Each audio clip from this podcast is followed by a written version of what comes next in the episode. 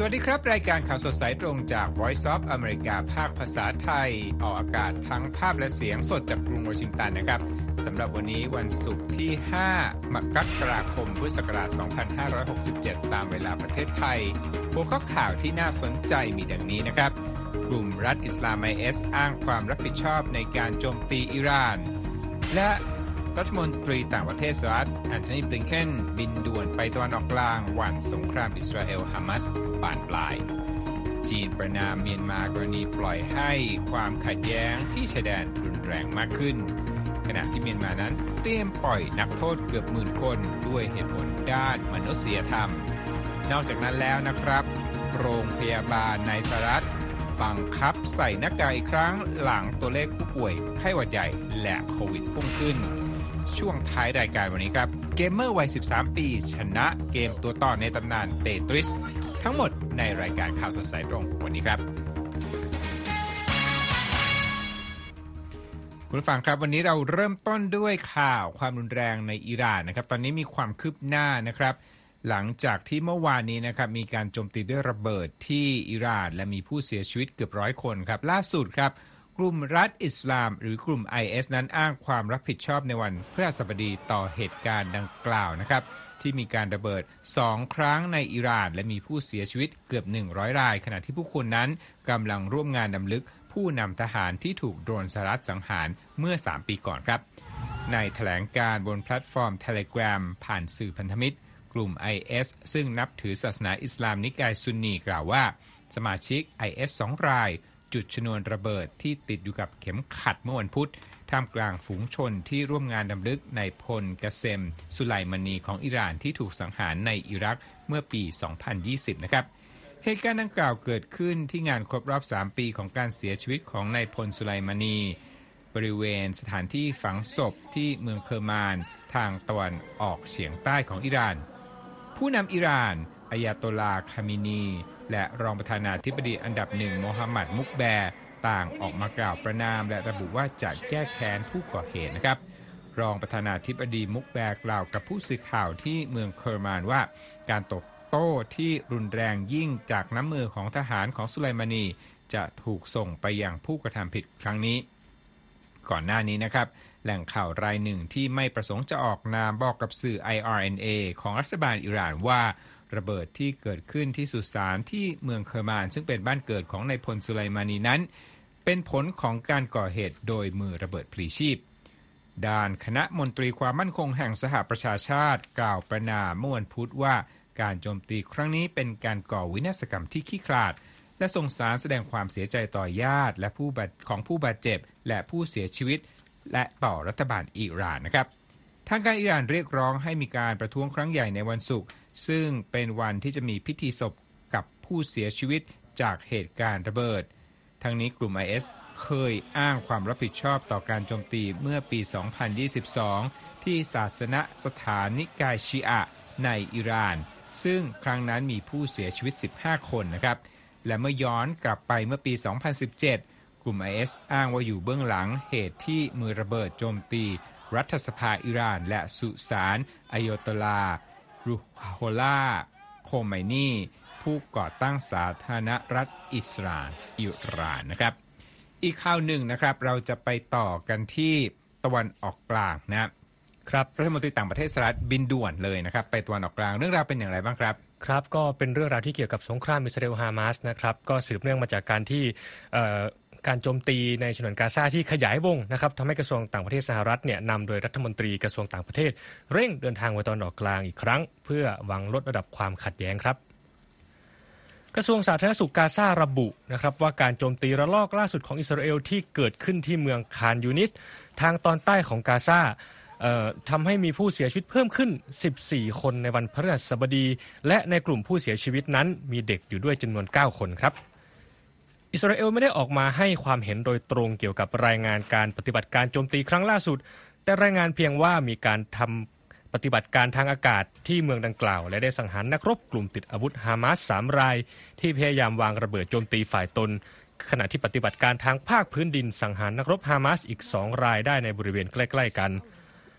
การเร่งโจมตีทางอากาศโดยอิสราเอลดำเนินต่อไปหลังฮัสซานนัสรลา ผู้นำกลุ่มเฮสบอลาระบุเตือนระหว่างแถลงการผ่านโทรทัศน์ ไม่ให้อิสราเอลโจมตีเลบานอน ซึ่งเป็นที่ตั้งของกลุ่มติดอาวุธนี้ โดยระบุว่าถ้าหากศัตรูคิดจะทำสงครามในเลบานอน เราจะต่อสู้โดยไม่ลังเล โดยปราศจากกฎเกณฑ์ และปราศจากข้อจำกัดใด ๆคำเตือนของนัสลามีออกมาไม่กี่วันหลังอิสราเอลส่งโดรนโจมตีฐานปฏิบัติการฮามาสใกล้กับกรุงเบรุตและสังหารสมาชิกอาวุโสรายหนึ่งของกลุ่มติดอาวุธนี้ไปครับ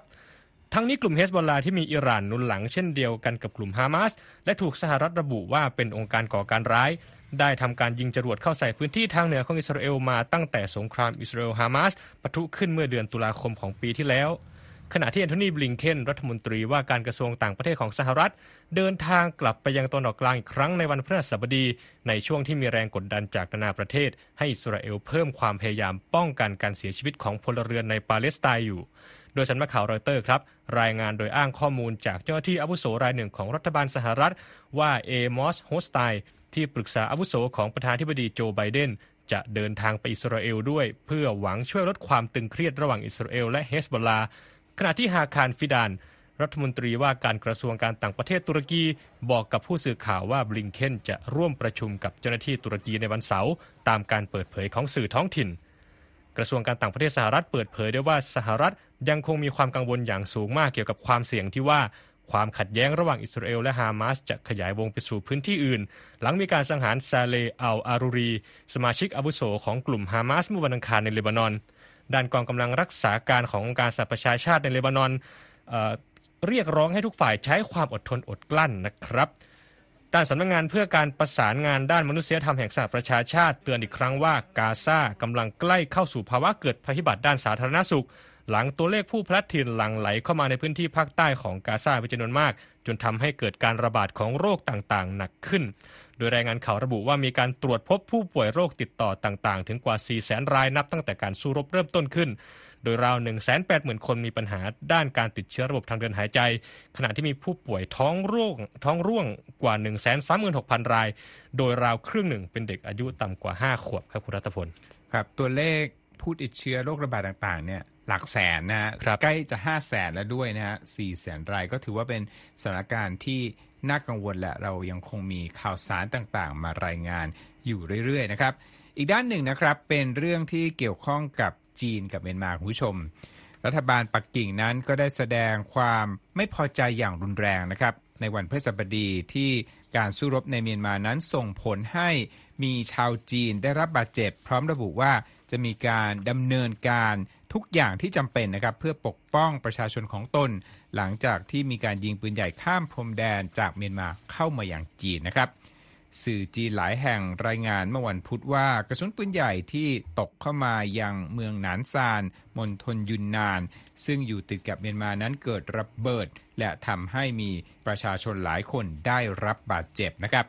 สื่อ AFP รายงานว่ายังไม่สามารถทำการตรวจสอบประเด็นนี้ว่าเป็นเรื่องจริงหรือไม่ และยืนยันว่าภาพที่ถูกแชร์ทางสื่อสังคมออนไลน์ในเรื่องนี้เป็นของจริงหรือไม่เช่นกันนะครับ ในแถลงการเมื่อวันพฤหัสบดีนะครับ ผู้สื่อข่าวสอบถาม หวังหวินหวนปินโฆษกของกระทรวงการต่างประเทศจีนเกี่ยวกับเรื่องนี้นะครับ ก็ได้คำตอบครับว่าจีนนั้นแสดงความไม่พอใจอย่างรุนแรง ที่ความขัดแย้งที่มีการใช้อาวุธทำให้ชาวจีนนั้นได้รับบาดเจ็บ และเขาบอกว่าจีนนั้นได้เรียกร้องไปอีกครั้งให้ทุกฝ่ายที่เกี่ยวข้อง ยุติความเป็นปรปักต่อกันทันทีนะครับ ในช่วงที่ผ่านมานะครับพันธมิตรกลุ่มติดอาวุธ ชนกลุ่มน้อยนั้นได้เข้ายึดพื้นที่หลายแห่งและศูนย์กลางต่างๆ ตามแนวชายแดนเมียนมาที่มีความสำคัญ ด้านการค้าและเศรษฐกิจกับจีน และนักวิเคราะห์ให้ความเห็นครับว่าสิ่งที่เกิดขึ้นเป็นความท้าทายทางทหารครั้งใหญ่ที่สุดที่รัฐบาลทหารเมียนมาต้องเผชิญ นับตั้งแต่โค่นอำนาจรัฐบาลพลเรือน เมื่อปี 2021 หรือเมื่อ 3 ปีก่อนนะครับ เมื่อเดือนที่แล้วครับกรุงปักกิ่งเปิดเผยว่า ทางตนนั้นได้เป็นคนกลางในการเจรจาระหว่างกองทัพเมียนมาและพันธมิตร กลุ่มติดอาวุธ ชนกลุ่มน้อยต่างๆ และได้บรรลุข้อตกลงการหยุดยิงชั่วคราวแล้วนะครับ แต่นะครับเหตุการณ์ปะทะการระหว่างสองฝ่ายในเมียนมาก็ยังคงดำเนินต่อไปในพื้นที่รัฐฉาน และสัปดาห์ที่แล้วสถานทูตจีนได้ขอให้ประชาชนของตนอพยพออกจากพื้นที่ตามแนวชายแดนที่ติดกับเมียนมา เนื่องจากมีความเสี่ยงด้านความปลอดภัยนั่นเองนะครับคุณยมยุทธมีอีกข่าวหนึ่งจากเมียนมาใช่ไหมครับ ใช่ครับ อันนี้ก็เป็นเรื่องความเคลื่อนไหวของรัฐบาลฐานเมียนมานะครับที่มีแผนจะปล่อยตัวนักโทษจำนวน 9,652 คน ภายใต้แผนนิรโทษกรรมเพื่อเฉลิมฉลองวันประกาศอิสรภาพ ตามการรายงานของสำนักข่าวรอยเตอร์ที่อ้างอิง สื่อรัฐบาลเมียนมาในวันพฤหัสบดีครับ รัฐบาลทหารเผยแพร่ประกาศแผนดังกล่าว ผ่านสื่อของตนโดยมีเนื้อความว่าด้วยความตั้งใจที่จะรักษาความสัมพันธ์กับนานาประเทศไว้ และเหตุผลด้านมนุษยธรรม นักโทษชาวต่างชาติ 114 คนจะได้รับการอภัยโทษด้วย และกล่าวด้วยครับว่าทุกคนจะถูกส่งตัวกลับ สื่อท้องถิ่นรายงานว่ามีประชาชนจำนวนหนึ่งไปยืนรอที่ด้านหน้าเรือนจำอินเซง ในนครย่างกุ้งครับพุทธพลครับเพื่อรอนักโทษที่จะได้รับการปล่อยตัวกันแล้ว ทั้งนี้รัฐบาลทหารเมียนมาได้จับกลุ่มตัวผู้คนไปเป็นจำนวนมากนับตั้งแต่ยึดอำนาจการปกครองจากรัฐบาลพลเรือนเมื่อปี 2021 รวมไปถึงอดีตผู้นำรัฐบาลที่ชนะการเลือกตั้งทั่วไปครั้งล่าสุด อย่างนางองซานซูจีที่ถูกพิพากษาจำคุกเป็นเวลา 27 ปีในข้อหาต่างๆ ตั้งแต่ปลุกระดมไปจนถึงการทุจริตการเลือกตั้ง และคอร์รัปชันโดยเธอปฏิเสธทุกข้อกล่าวหา นางกองทัพเมียนมายืนยันว่านางองซานซูจีได้เข้าสู่กระบวนการยุติธรรมที่มีศาลซึ่งมีความเป็นอิสระเป็นผู้ดูแล ทั้งนี้ครับโดยปกติทางการเมียนมาจะมีการปล่อยตัวนักโทษบางส่วนเพื่อฉลองวันคล้ายวันที่ประเทศประกาศอิสรภาพจากการปกครองของอังกฤษครับครับขอบคุณมากครับ คุณเยี่ยมยุทธครับครับโอ้โหช่วงแรกของรายการวันนี้นั้นมีแต่ข่าวที่เข้มข้นข่าวหนักล้วนๆเลยนะครับ ท่านที่ต้องการกลับไปอ่านไปฟังนะครับ รวมทั้งดู ภาพข่าวที่น่าสนใจนั้นตามเราได้ที่เว็บไซต์ voa thai com นะครับ และอย่าลืมกด subscribe ช่อง YouTube และ Facebook VOA Thai นะครับ นอกจากนั้นแล้วนะครับ ติดตามเราได้ทั้งทางแพลตฟอร์ม X และ Instagram รวมทั้ง Twitter ด้วยครับ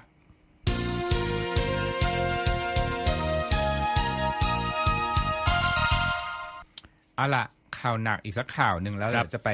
ดูข่าวเศรษฐกิจกันบ้างนะครับ เรื่องของยูเครนคุณยมยุทธ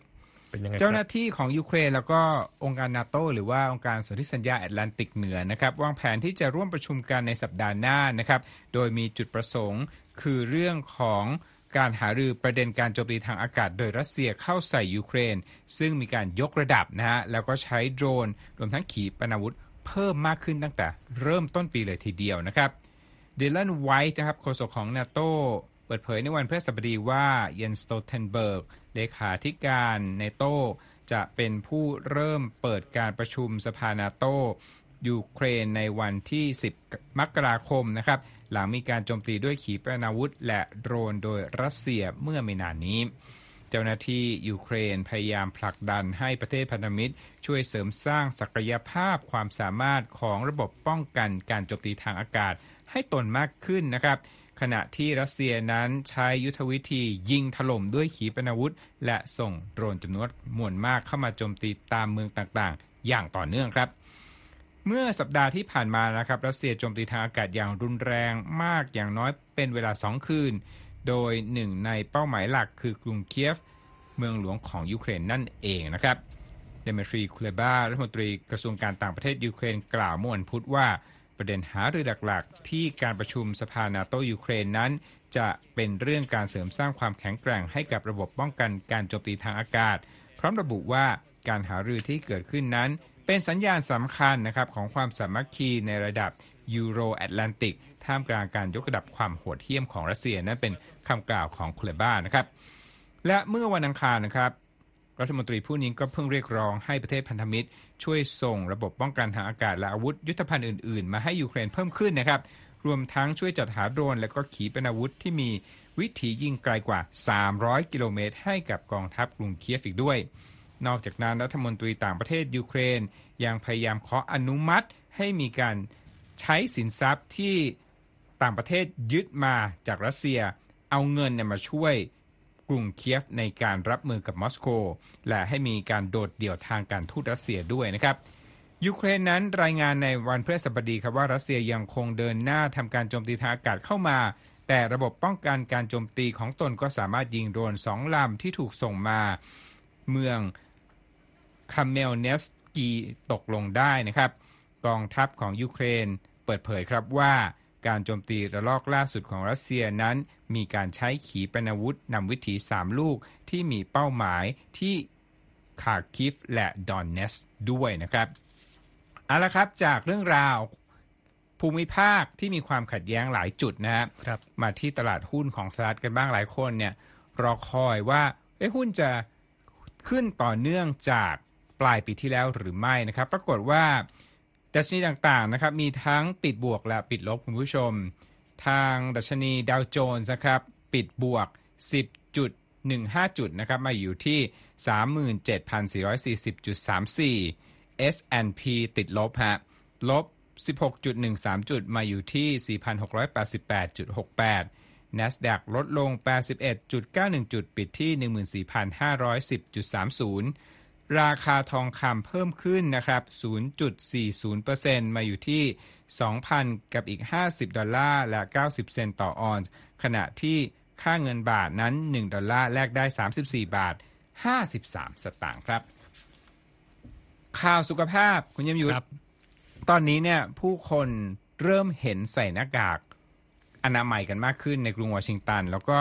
คล้องจองกับเหตุการณ์ที่เราเห็นมากับตาเนี่ยก็คือว่า มีกฎของ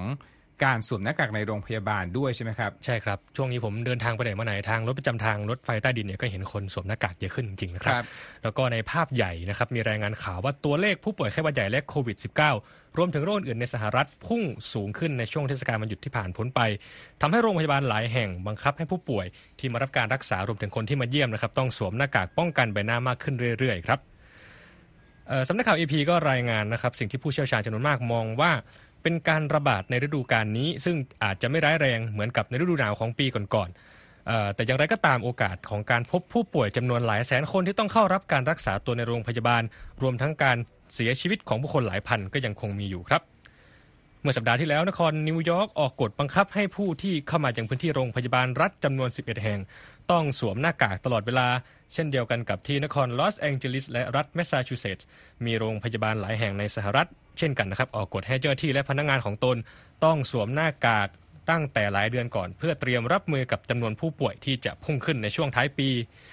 ทั้งนี้สถิติผู้ป่วยโควิด -19 และไข้หวัดใหญ่ในสหรัฐปรับเพิ่มขึ้นอย่างต่อเนื่องในช่วงหลายสัปดาห์ที่ผ่านมา โดยมีการรายงานตัวเลขผู้ป่วย เพิ่มสูงในสัปดาห์ก่อนวันคริสต์มาสในพื้นที่ 31 รัฐ ด้านแพทย์หญิงแมนดี้โคเฮนผู้อำนวยการศูนย์ควบคุมและป้องกันโรคสหรัฐหรือว่า CDC กล่าวว่าสิ่งที่กำลังเกิดขึ้นในเวลานี้ในช่วงสัปดาห์แรกของเดือนมกราคม ก็คือการเร่งตัวเพิ่มขึ้นของจำนวนผู้ป่วยไข้หวัดใหญ่ โดยเฉพาะนะครับ แต่อย่างไรก็ตามข่าวดีก็คือ ตัวเลขผู้ป่วยโควิด -19 และไข้หวัดใหญ่ในสหรัฐน่าจะแตะจุดสูงสุดในช่วงปลายเดือนนี้ก่อนที่จะลดลง พร้อมเปิดเผยว่าการเพิ่มขึ้นของผู้ป่วยไข้หวัดใหญ่ในปีนี้ เป็นผลมาจากไวรัสสายพันธุ์ที่ไม่รุนแรง จนอาจจะก่อให้เกิดการเสียชีวิต หรือต้องเข้ารักษาตัวในโรงพยาบาลเหมือนในบางปี ทั้งนี้ครับถามว่าตรงไหนต้องใส่หน้ากากบ้าง CDC ก็แนะนำให้ประชาชนตรวจสอบข้อมูลจากเว็บไซต์ของเขตปกครองเคาน์ตี้ของตน เพื่อตัดสินใจว่าควรจะสวมหน้ากากหรือไม่หรือควรดำเนินการอย่างไรเพื่อป้องกันตนเองครับทั้งนี้รายงานที่อ้างข้อมูลจากทางการชี้ให้เห็นว่าในปีนี้อัตราการฉีดวัคซีนของประชาชนลดลง โดยมีผู้ใหญ่ชาวอเมริกันราว 44%ที่รับวัคซีนป้องกันไข้หวัดใหญ่แล้วนะครับ ตามข้อมูลเมื่อ 23 ธันวาคมครับคุณรัตพลครับน่าสนใจนะว่าถ้า นี่คือโรงพยาบาลใช่ไหมถ้าสมมติว่าคนทั่วไปกลับมาใส่หน้ากาก หรือว่าต้องกลับมาใส่หน้ากากตามกฎเกณฑ์ใหม่เนี่ยจะมีผลกระทบด้านสังคมอย่างไรนะนี่ต้องไปดูกันเอาละครับตอนนี้พักสักครู่เดียวครับ เรายังมีข่าวสารที่น่าสนใจอื่นรออยู่ โดยเฉพาะอย่างยิ่งคนที่สนใจด้านวิดีโอเกม อย่าลืมติดตามครับ Voice of America, VOA, Washington ครับคุณผู้ชมก่อนที่จะปิดท้ายข่าววันนี้ด้วยผู้พิชิตเกมเตตริสเกมสุดยอดในตำนานนะครับของเด็กยุค 90 แล้วก็เจนถัดมามาที่เรื่องของกฎเกณฑ์ที่เกี่ยวข้องกับอุตสาหกรรม วิดีโอเกมในประเทศจีนกันครับ ทางการจีนนั้นได้ปลดเจ้าหน้าที่ระดับสูงนะครับที่ดูแลเรื่องกฎระเบียบเกี่ยวข้องกับอุตสาหกรรมเกม ไม่นานครับหลังจากหุ้นในภาคธุรกิจนี้เนี่ย เจอแรงขายอย่างหนักครับ เพราะว่านักลงทุนกังวลว่า องค์กรที่เกี่ยวข้องด้านการกำหนดและออกกฎต่างๆเนี่ยจะเข้มงวดเกินไปไหมนะครับ ตามรายงานของรอยเตอร์สที่ออกข่าวพิเศษในเรื่องนี้โดยอ้างแหล่งข่าว 5 รายนะครับ เฟิงชิสินนะครับผู้ที่ถูกปลดนะฮะในสัปดาห์ที่แล้วนั้น เขเขาเคยดำรงตำแหน่งหัวหน้ากลุ่มงานของพรรคคอมมิวนิสต์ที่เกี่ยวข้องกับหน่วยงานที่มีชื่อว่า National Press and Publication Administration ชื่อย่อๆภาษาอังกฤษว่า NPPA นะครับทำหน้าที่กำกับดูแลอุตสาหกรรมเกมของจีนคุณเยี่ยมยุทธครับรอยเตอร์ติดต่อไปยังสำนักงานข้อมูลข่าวสารของสภาแห่งรัฐจีนที่ปกติแล้วจะรับผิดชอบเรื่องการตอบคำถามสื่อ แต่ว่าไม่ได้รับการติดต่อกลับโดยทันทีนะครับแล้วก็ไม่สามารถติดต่อกับนายเฟิงได้โดยตรงเพื่อขอความเห็นในเรื่องนี้ สื่อแห่งนี้รายงานโดยอ้างแหล่งข่าว 5 รายที่ บอกว่าการปลดเฟิงในโยงใยกับกฎที่ NPPA ประกาศเมื่อเดือนที่แล้ว ซึ่งทำให้ราคาหุ้นของหลายบริษัทในอุตสาหกรรมเกม เช่น Tencent นั้นดิ่งลงนะครับ หลังมีข่าวเรื่องกฎใหม่ของหน่วยงาน NPPA หุ้นของ Tencent ตกลงนะครับ คิดเป็นมูลค่าการตลาดที่ควบไปถึง 43,000 ล้านดอลลาร์เลยทีเดียวคุณผู้ชมแหล่งข่าวได้ปฏิเสธนะฮะที่จะเปิดเผยตัวตน เพราะว่า ทางการปักกิ่งนั้นยังไม่ได้ประกาศอย่างเป็นทางการถึงการปลดเฟิงออกจากตำแหน่งนะครับ ในช่วงหลายปีที่ผ่านมานะครับ เจ้าหน้าที่ผู้นี้เป็นตัวแทนของรัฐบาลจีน เวลามีงานสัมมนา เสวนาเกี่ยวข้องกับความพยายามกำกับดูแลอุตสาหกรรมเกมนะครับ เช่น กฎการยืนยันตัวตนที่แท้จริงของผู้เล่น แล้วก็เรื่องของการอนุมัติเกมใหม่ๆ สู่ท้องตลาดนะครับ ทั้งนี้มาตรการใหม่ ๆ ของ NPPA นั้นมีจุดประสงค์เพื่อที่จะลดนะฮะการใช้เงินจูงใจ การใช้รางวัลจูงใจให้คนออกมาเล่นเกมนะครับ และความกังวลในหมู่นักลงทุนเนี่ยก็ทำให้เกิดแรงขายหุ้นในภาคธุรกิจนี้ จนมูลค่าการตลาดของบริษัทเกมที่ใหญ่ที่สุด 2 แห่งของจีนหายไปรวมกัน 80,000 ล้านดอลลาร์คุณผู้ชม นักวิเคราะห์นะฮะบอกว่าแผนออกมาตรการใหม่ ๆ ของ NPPA นั้น ไปสะกิดแผลที่คนเคยหวาดกลัวในช่วงที่จีนมีการออกกฎมากมายเกี่ยวกับกลุ่มไอทีนะฮะแล้วก็เป็นการบั่นทอนความมั่นใจของนักลงทุน โดยเฉพาะยิ่งในเวลานี้นะที่รัฐบาลปักกิ่งนั้นพยายามที่จะกระตุ้นภาคเอกชนเพื่อช่วยเศรษฐกิจที่กำลังชะลอลงนะครับ หลังการประกาศที่สั่นคลอนวงการเกมนะฮะ NPPA ก็ปรับถ้อยคำให้อ่อนลงคุณผู้ชม โดยระบุว่าตอนนี้เนี่ยกำลังศึกษาอย่างจริงจังในเครื่องหมายโค้ดนะ ก่อนที่จะรับทราบมุมมองของประชาชนอย่างครบถ้วนนะครับ ย้อนไปเมื่อปี 2021 ครับ ทางการจีนนั้นออกข้อกำหนดนะครับ ให้มีการเปลี่ยนแปลงในอุตสาหกรรมนี้ครั้งใหญ่นะครับ เช่นการจำกัดผู้เล่นว่า ต้องอายุไม่ต่ำกว่า 18 ปี แล้วก็ระงับการอนุมัติเกมใหม่ๆ ยาวนานถึง 8 เดือนนะครับ เพราะว่ากังวลเรื่องการติดเกมงอมแงมนั่นเองนะครับครับเอาละครับ ข่าวส่งท้ายวันนี้นะครับ เป็นข่าวที่เกี่ยวข้องกับผู้ที่ทำลายสถิตินะชนะเกมเตทริสได้ ใช่ครับคุณรัตพลเกมที่พวกเราเล่นกันมาหลายทศวรรษนะครับ โดยไม่รู้ว่าจุดสิ้นสุดของเกมอยู่ที่ไหน ตอนนี้มีคนที่พบ จุดจบของเกมนี้แล้วนะครับ และเขาคนนั้นคือเกมเมอร์วัย 13 ปี ตามการรายงานของสันข่าว AP ครับ เมื่อวันที่21ที่ผ่านมาครับ21ธันวาคมปีที่แล้วนะครับคุณรัตพล ผู้เล่นเกมที่ชื่อวิลลิสกิบสันที่ใช้ชื่อในเกมว่า Blue Scuti สามารถเรียงตัวต่อไปจนถึงด่านที่ 157 ต้องเรียกว่าไกลมากนะครับ ก่อนที่จะเกิดสิ่งที่คนในวงการเรียกกันว่า kill screen นั่นหมายถึงจุดที่ระบบปฏิบัติการของเกมเนี่ยมันถูกผลักไปจนขีดจำกัดจนไม่สามารถเล่นต่อได้นะครับครับเอ่อคนที่ไม่เคยเล่นเกมเตทริสหรือว่าคนที่อาจจะไม่คุ้นกับวงการเกมอาจจะงงว่า แล้วเล่นต่อไม่ได้แล้วมันยังไงนะครับทำไมถึงเป็นความสำเร็จใช่ไหมใช่ครับ แต่ว่าภาพที่เอ่อท่านที่ดูไลฟ์สตรีมอยู่ตอนนี้ที่เห็นว่าหน้าจอเกมเตทริสมันค้างเนี่ย kill screen นะครับเป็นสิ่งที่คนในวงการเกมเนี่ยถือได้ว่าผู้เล่นคนนั้นประสบความสำเร็จในการเอาชนะเกมหนึ่งเกมนะครับโดยเฉพาะเกมเตทริสเนี่ยที่เป็นเกมเรียงตัวต่อลงมา แล้วก็ต้องกำจัดตัวต่อลงไปทีละแถวทีละแถวเนี่ยมันไม่มีจุดจบที่ชัดเจนนะครับ ดังนั้นการเล่นจนมันตันเนี่ยถือว่าประสบความสำเร็จและถือว่าเล่นจบนะครับข้อเขาเรียกว่าข้อเสนอนี้นะครับถูกยอมรับโดยมายาโรเจอร์สประธานเจ้าหน้าที่บริหารของบริษัทเตทริสซึ่งเป็นผู้ผลิตเกมนี้นะครับ ซึ่งในปีนี้จะฉลองอายุครบ 4 ทศวรรษ ก็ออกแถลงการสืบเนื่องจากเหตุการณ์ดังกล่าวว่า ขอแสดงความยินดีกับ Blue Scooty ที่ประสบความสำเร็จอันยอดเยี่ยมที่ได้หักล้างทุกๆ การคาดเดา เรื่องขีดจำกัดของเกมระดับตำนานเกมนี้ที่มีมาทั้งหมดครับ คุณรัตพลไม่ทราบว่าเคยเล่นเกมเตทริสไหมครับอ๋อเรียกว่าเป็นเกมคู่ชีวิตเลยก็ได้นะอืมช่วงคู่ชีเด็วิกตๆเพราะว่ามือเนี่ยติดกับเกมบอยตลอดเวลาเลยตอนเด็กใช่แล้วผมก็เคยเล่นเกมนี้นะแต่ว่าไม่คใช่รับเวอร์ชันเกมบอยเพียงแต่ว่ารู้หรือไม่ครับว่าเกมนี้เนี่ยเอาจริง ๆ แล้วไม่หมูนะครับ เพราะว่านอกจากใช่เล่นไปสักพักหนึงเนี่ยตัวต่อมันจะไหลลงมาเร็วขึ้นเรื่อยๆเนี่ย แล้วตลอดสี่ทศวรรษของความพยายามในการจะเคลียร์เกมนี้ของมนุษยชาตินะครับ ก็พบว่ามันยากขึ้นเรื่อยๆนะครับทั้งตัวต่อเนี่ยก็ไหลลงเร็วขึ้น รวมถึงบางด่านเนี่ยตัวต่อมันก็จะมีสีผสมกันจนบางทีมองแยกไม่ออกนะครับ ระหว่างสีตัวต่อกับสีพื้นหลัง ซึ่งทำให้การ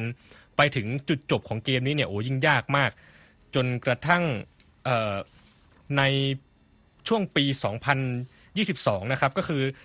ระหว่างที่มนุษย์เนี่ยหาทางเคลียร์เกมนี้เนี่ยเขาก็คิดค้นเทคนิคนู่นนี่นั่นในการที่จะทำให้มือตัวเองเนี่ยมันขยับเร็วให้ทันกับไอตัวต่อที่ล่วงลงมานะครับ แต่ว่าถึงจุดหนึ่งความพยายามของมนุษย์เนี่ยจะถึงจุดที่ยากเอ่อเกมอาจจะยากเกินไปนะครับ ก็เลยมีการประดิษฐ์ AI ที่เอาไว้เล่นเกมนี้โดยเฉพาะที่ชื่อว่า Stack Rabbit นะครับครับเอามาลองเล่นเกมนี้ดูว่ามันจะไปถึงจุดสิ้นสุดตรงไหน นะฮะซึ่งตัว Stack AI เนี่ย Stack Rabbit เนี่ยก็สามารถเอาชนะเกมด้วยการสร้างคิวสกรีนได้ในด่านที่ 237 แต่อันนี้ไม่ได้หมายความว่าหนูน้อย Blue Scuti เนี่ยจะแพ้ AI นะครับ เพราะว่าเวอร์ชั่นที่ AI เล่นเนี่ยเป็นเวอร์ชันดัดแปลง ส่วนเวอร์ชันที่ Blue ครับ Scuti เล่นเนี่ยเป็นเวอร์ชันต้นตำรับนะครับน่าจะเป็นเวอร์ชันที่คุณรัตพลเล่นใน Nintendo นะฮะครับก็ทั้งนี้ทั้งนั้นครับก็สิ่งที่วิลลิสหรือ Blue Scuti สามารถทำให้เกิดขึ้นได้เนี่ยก็ เขาเรียกว่าอะไรถือว่าเป็นความสำเร็จ แล้วก็อากัปกิริยาของน้องเนี่ยก็แสดงให้เห็นถึงความดีใจนะครับ ที่น้องเนี่ยดูแทบจะหายใจไม่ทันนะในข่าวภาษาอังกฤษใช้คำว่าเกือบจะเป็น hyperventilation แล้วก็พูดคำว่าโอ้พระเจ้าซ้ำไปซ้ำมานะครับ หลังจากนั้นพอเริ่มควบคุมตัวเองได้ เขาก็ตะโกนออกมาว่า แทบจะไม่รับรู้ความรู้สึกของนิ้วตัวเองนะครับ สะท้อนถึงความยากของมันนะครับ ในการที่จะมาถึงด่านนี้ได้ ก็นิ้วชากันไปนะครับ ครับ ก็เรียกได้ว่า สิ่งที่ผมรู้เกี่ยวกับเรื่องนี้ก็คือว่า ตัวเลขของด่านลึกแค่ไหนเนี่ยไม่สำคัญเท่ากับจอ Q screen ว่าครับเอาจนเกมเนี่ยไปต่อไม่เป็นเลยทีเดียวนะครับเอาละครับวันนี้ก็มีหลายเรื่องราวนะครับที่นำมาเสนอกันและเราต้องลาไปก่อนนะครับ ผมรัตพลอ่อนสนิทและคุณเยี่ยมยุทธสุดที่ฉายาผู้ดำเนินรายการ สวัสดีครับ สวัสดีครับ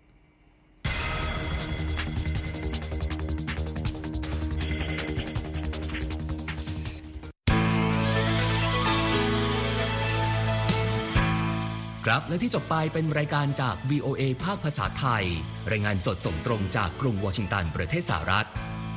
คุณผู้ฟังสามารถติดตามข่าวสารจากทั่วโลกได้ในทุกที่ทุกเวลา ที่เว็บไซต์ voa thai com รวมถึงทุกช่องทางในโซเชียลมีเดีย Facebook YouTube Twitter และ Instagram เริ่มต้นวันด้วยการอัปเดตข่าวสารจากทั่วโลก ผ่านรายการข่าวสดสายตรงจาก VOA ภาคภาษาไทย และสุดสัปดาห์กับ VOA ทั้งยังเรียนรู้เรื่องราวทางวัฒนธรรม และไลฟ์สไตล์ ผ่านรายการภาษาอังกฤษแบบอเมริกันของเรา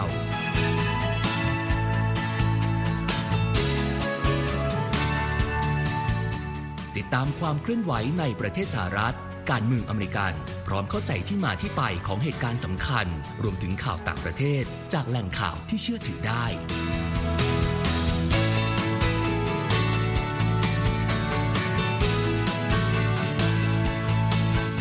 นอกจากนี้ VOA ยังมีบทสัมภาษณ์และคอนเทนต์แบบ Exclusive จากบุคคลที่น่าสนใจหลากหลายวงการ และยังมีเรื่องราวของคนไทยในประเทศสหรัฐอีกด้วย